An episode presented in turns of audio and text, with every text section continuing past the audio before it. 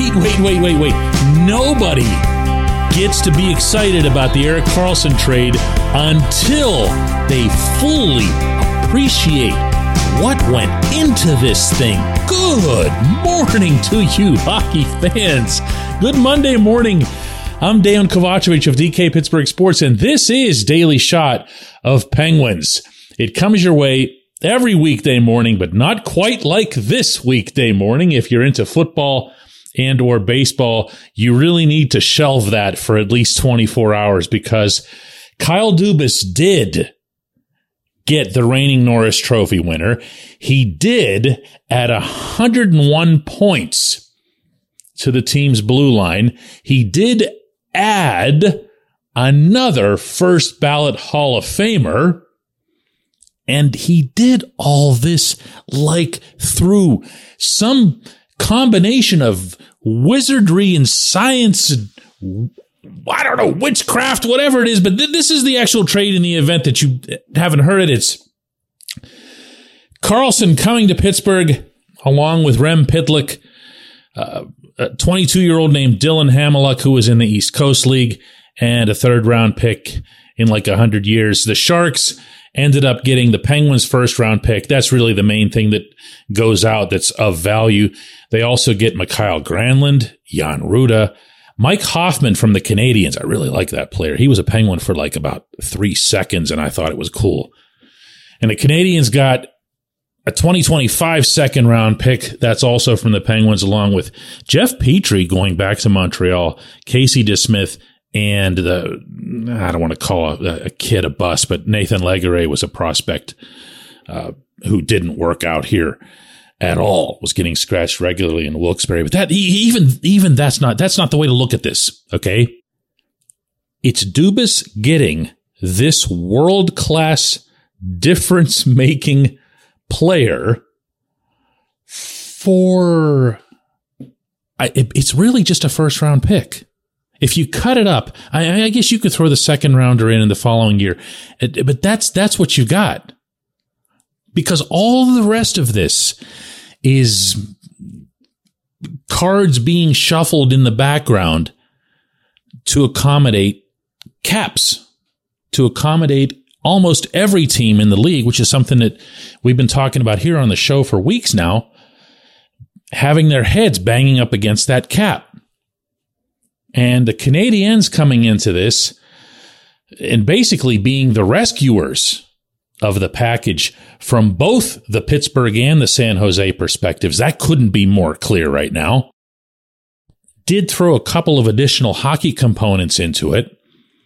But for the most part, that's what you're talking about. It's Karlsson for a first rounder next year, a second rounder the following year. Off of the Penguins' current, such as it is, active roster, meaning as we're speaking, Dubas gave up really, realistically here, one player, and that was Rutta.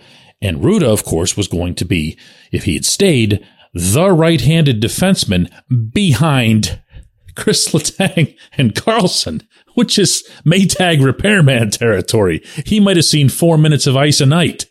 As it is, Chad Ruhwedel will probably see those four minutes.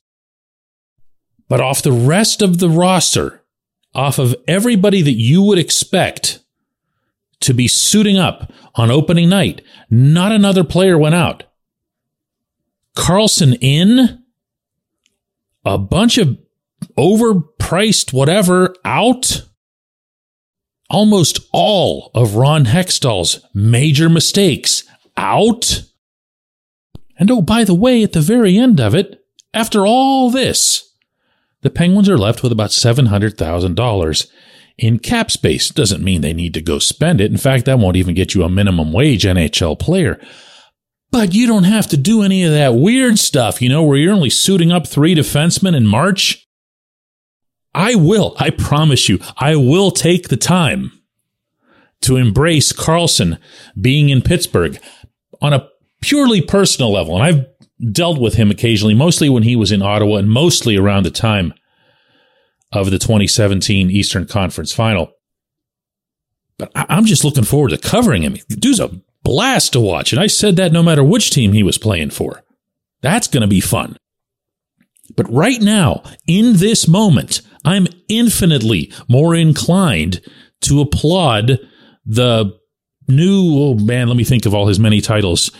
President of Hockey Operations slash GM slash Grand Poobah, whatever you want to call him, because what Dubas did here, it might not have been the greatest trade the Penguins have ever made. It certainly wasn't the most important, but it had to have been the most complex.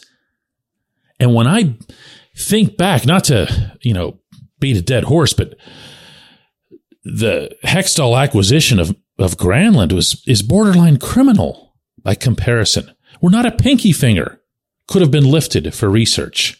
Not a single phone call to a single scout or analytics person could have been made. Not only was his team's season on the line, his own bleeping career was on the line, and he still couldn't be bothered to do any work, which is the number one criticisms that I've heard about Hextall after the fact. And you know the criticisms always come a lot more easily after the fact. But they also can be accurate. And way too many people have said this for it not to be true. That's just laziness. That's all it is. And, and, you know, this trade might not work. This trade has so many different little parts that you might see something that happens in San Jose or in Montreal or a certain pick even years from now that comes out of those first rounder and second rounders that'll make you think twice about this. But, but what you won't have to wonder about after this trade is whether or not your favorite team's executive is busting his behind to at least try to do the right thing. That to me is a, it's way more relevant than getting into grading this or that or how did the Sharks do? Did Mike Grier save some faces? There's no dispute as to who won this trade. The team that gets the best player wins the trade.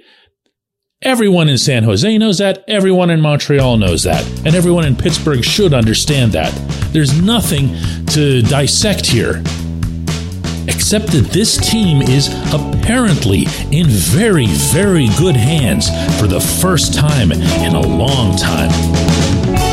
When we come back, J1Q.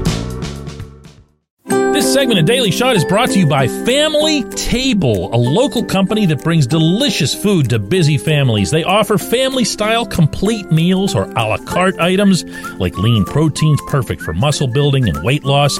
If you're not local, Gift cards are also available for your Pittsburgh based family and friends.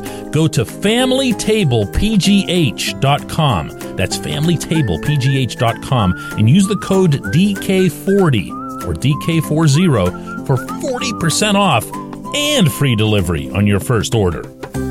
Order by noon today for Thursday delivery.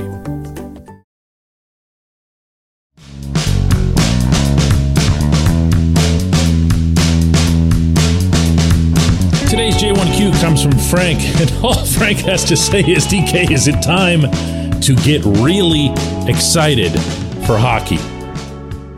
I don't often share conversations that I have with my wife about sports, and that's because she's brilliant at everything but sports. Could not care less. For someone who's been married a quarter century to a sports writer who spends like half of his life around sports teams, she has no interest whatsoever. But, but on this day, to quote her, even I have heard of Erik Karlsson. so she was impressed by the trade. And what she wanted to know was from the standpoint of our business, DK Pittsburgh Sports. Like, how does this affect us? Is this going to be something that's good for us? Because when fans have hope, when fans, what was your word here, Frank? Excited. When fans get excited, that's good for business. It's way better for business than whenever fans are angry or disappointed or disillusioned. So I told her, I, I think this is something that'll make an immediate difference. In fact, if it doesn't make an immediate difference, it Might not make one at all. I didn't say that to her though. But it's just that kind of thing. You know, everybody's in their mid 30s. Now's the time. This is it. You don't hold anything back. Part of what I loved about Kyle Dubas's approach is he looked up and down this active roster, not the organizational depth chart, the active roster, and said, What do I need? All right, third line center, go get Lars Eller. Need some more grit, need some more defending. I'll go get Noel Acciari, Matt Nieto. You need some more goaltending. All right, I'll sign like seven of them. And he did that. And he went right at it. And everything is about the now. So I guess the best answer that I can give you, Frank, is kind of what I said to her, which is, yeah, this is the time to get excited. This is actually it. You need for this team to start doing a lot of things right almost at the outset of the season. There can't be some sluggish start that instills doubt that makes them think, oh no, the Bruins won 100 games last year in the regular season and then we're out in the first round after running into a younger Panthers squad. You can't allow that to happen. And I don't believe they will, knowing not only the pedigree, but also the characters of Sidney Crosby, Evgeny Malkin, Chris Letang, and Karlsson, who's never won a cup. You're going to have some meaningfully motivated people here.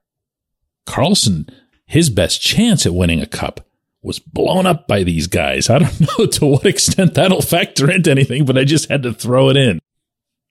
Now, is this team perfect as it's currently constituted? No, no. And I'm not just saying that because of the Jake Guentzel surgery. If Jake misses only a month, okay, that's all right. But if it takes him a while to get his stride back, to get his push back, and I am more than a little bit suspicious that Jake's great burst that he showed early last season, like the first month, and then you really didn't see it after that, would have been related to this. But I don't know that. I don't know that. And I don't know what he's going to be like this coming year. I don't know what you're going to get out of these bottom six guys. I believe they're an upgrade, but I believe they're an upgrade over what was a disaster. The defense core is more mobile just by virtue of now adding one of the more mobile defensemen in hockey history. That was another concern that I had. And then there's the goaltending. We have no idea what to think about the goaltending. And then there's the power play. We never have any idea what to think about the power play. Power play could go nine for 10 over a three game stretch, and you're not even remotely surprised. Power play could go over 30, and you're not even remotely surprised. And answers have to be found and egos have to be quelled for that to happen. So, Frank, I don't want to be the guy that reigns at the end of the, you know, at the end of the sunny day here with this episode. There is a lot to get excited about. There really is. I don't know when in Pittsburgh we're going to see something like this again for years to come. These are truly great players. We'll be applauding all of them someday as they get inducted into the hall. But it takes more than that uh, to win. But this was, you talk about a big stride, really big stride. We're going to stay on this, obviously, uh, all week long. Uh, but I really, t- today, guys, I wanted more than anything else to just share with you the feeling. And I, I do mean that like in the intangible sense that I had that this team is now being run by someone who deserves to be running it. I've been a little bit rough on Dubas, not much, but a little bit in the past, mostly because he was associated with the Maple Leafs. And how do you not, you know, criticize anybody who's associated with that franchise? But this this was real work. And I'm, I'm underscoring the word work. I appreciate the question, Frank. I appreciate everybody who listens to Daily Shot of Penguins. And yeah, yeah, let's all get like Frank and get a little excited, right?